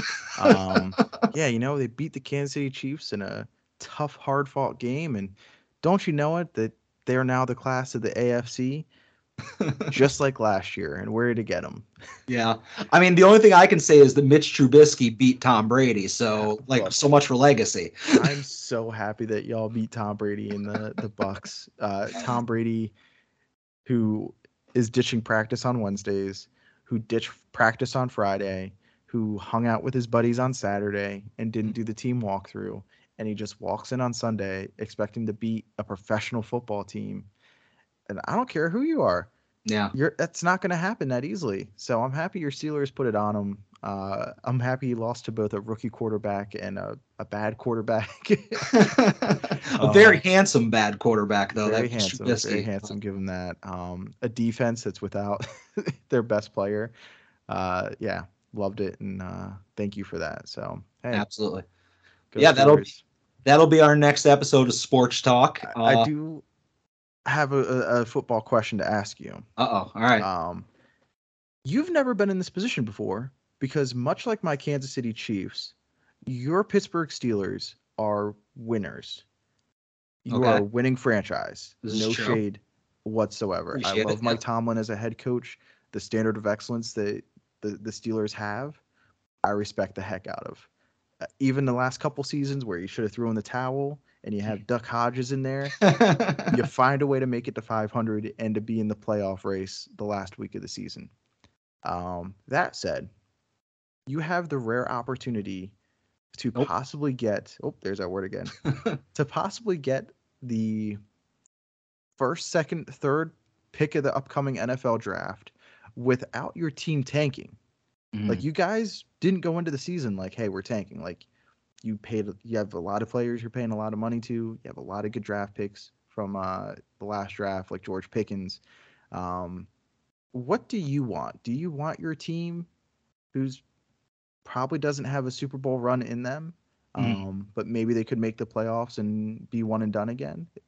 Do you want to continue that, or do you want to tank? Uh, not tank, but do you Yeah. want to see your team Sure. competitively um, not win games? Oh yeah, I get you. Um, that's a very good question. I here's the thing: even if the Steelers get a middle of the draft pick, I think the Steelers have demonstrated they're very good at player evaluation and selection. Absolutely. All of their wide receiver hits are late round guys. Uh, you know, they they never draft a wide receiver in the first couple uh like the first couple picks of a draft. They never take a running back like really high. Uh even uh our quarterback this year, he was uh, 17th overall, something like that. Mhm. You know, so Kenny Pickett wasn't like a number 1 overall pick. So I don't feel like they need the number one overall pick, the number two overall pick, the number three overall pick to get great value in the draft. Uh, for me, my goal going into this season is my same goal I had going into last season, which I assumed was a lost season. Uh, is well, last year it was be eight and eight or better. You know, this year there's an extra game, so my fingers crossed hope is nine and seven, which I think is unrealistic but that's my pie in the sky thing. Like where you have Super Bowl aspirations, I uh, my have aspirations for nine and 7 Mhm. Uh, I think if they can somehow squeeze that out, I mean they're one game out of first place right now in their That's division. insane. Yeah. That's insane. uh, they're one game behind the the Bengals, who they have a win on, and the Ravens. You know, so uh, I I would like to continue Tomlin's streak of never having a losing season. Um, my last losing season was with Tommy Maddox at quarterback in tw 2003. I remember And that season. Even then, that was seven and nine. So that wasn't like this terrible, like Cleveland Browns type season. Um, but yeah, so my my dream is to finish nine and seven. You get a middling, middle of the row draft pick. I mean, TJ Watt was a middle of the first round guy. You know, uh, Antonio Brown, say what you want about him. He was a sixth round guy. Yeah. So I think Pittsburgh's good at, at selecting talent. It's not like they're going to go and try to get a quarterback. So let's go. Let's try to go 500 or a game above 500. That's the thing, because like if you end up with a top five pick, you're in the quarterback conversation with three good ones coming out this year. I know it's a good running back class too. Yeah. Um, but yeah, the quarterbacks are going to go high this year, especially since last year was kind of sparse with the quarterbacks. So it's like, oof, do you already toss in the towel on Pickett, which some No. teams have done, like Arizona, going uh, Josh Rosen, and then the next year going Kyler Murray, and just be like, hey, it's not working out. Let's take another quarterback. That's what the analytics say to do. But also, you guys are going to get value no matter where you are. So like, do you trade back? Do you trade out? Like, I can tell you if I had to put uh, a bet on it, and I don't follow a lot of college football, but I can see them taking uh, Joey Porter's kid out of Penn State, Hmm. uh, first round talent uh, cornerback. And Okay. Pittsburgh needs secondary help. Uh, they need offensive line and secondary. Uh, and that's a guy who you know already has ties to the Pittsburgh organization, plays in Pennsylvania, um, would address an immediate need, a glaring need. So, and, and they're saying middle to to late first round. So I can see that with him. You know, okay. so we'll see. Again, we'll address that uh, hopefully when we get back together. Absolutely. Marcus, do you have anything to plug? Uh, Final Wrestling Place right here on the soon to be named network with myself and Mr. Tim. Uh, if you happen to be unfamiliar, we take the nouns professional wrestling uh, and we put them into either a good place or the bad place. Uh, and another podcast, uh, also do with Mr. Tim, is Viewer's Choice, where after every major WWE premium live event and AEW pay per view, uh, we give you a quick breakdown, uh, you know, 40, 50 minutes or so, uh, and tell you what to watch, what to skip uh, and let you know who the MVP of the show is. And then a uh, third project I have going on is over on the North South Connection, uh, where you can find Viewer's Choice as well.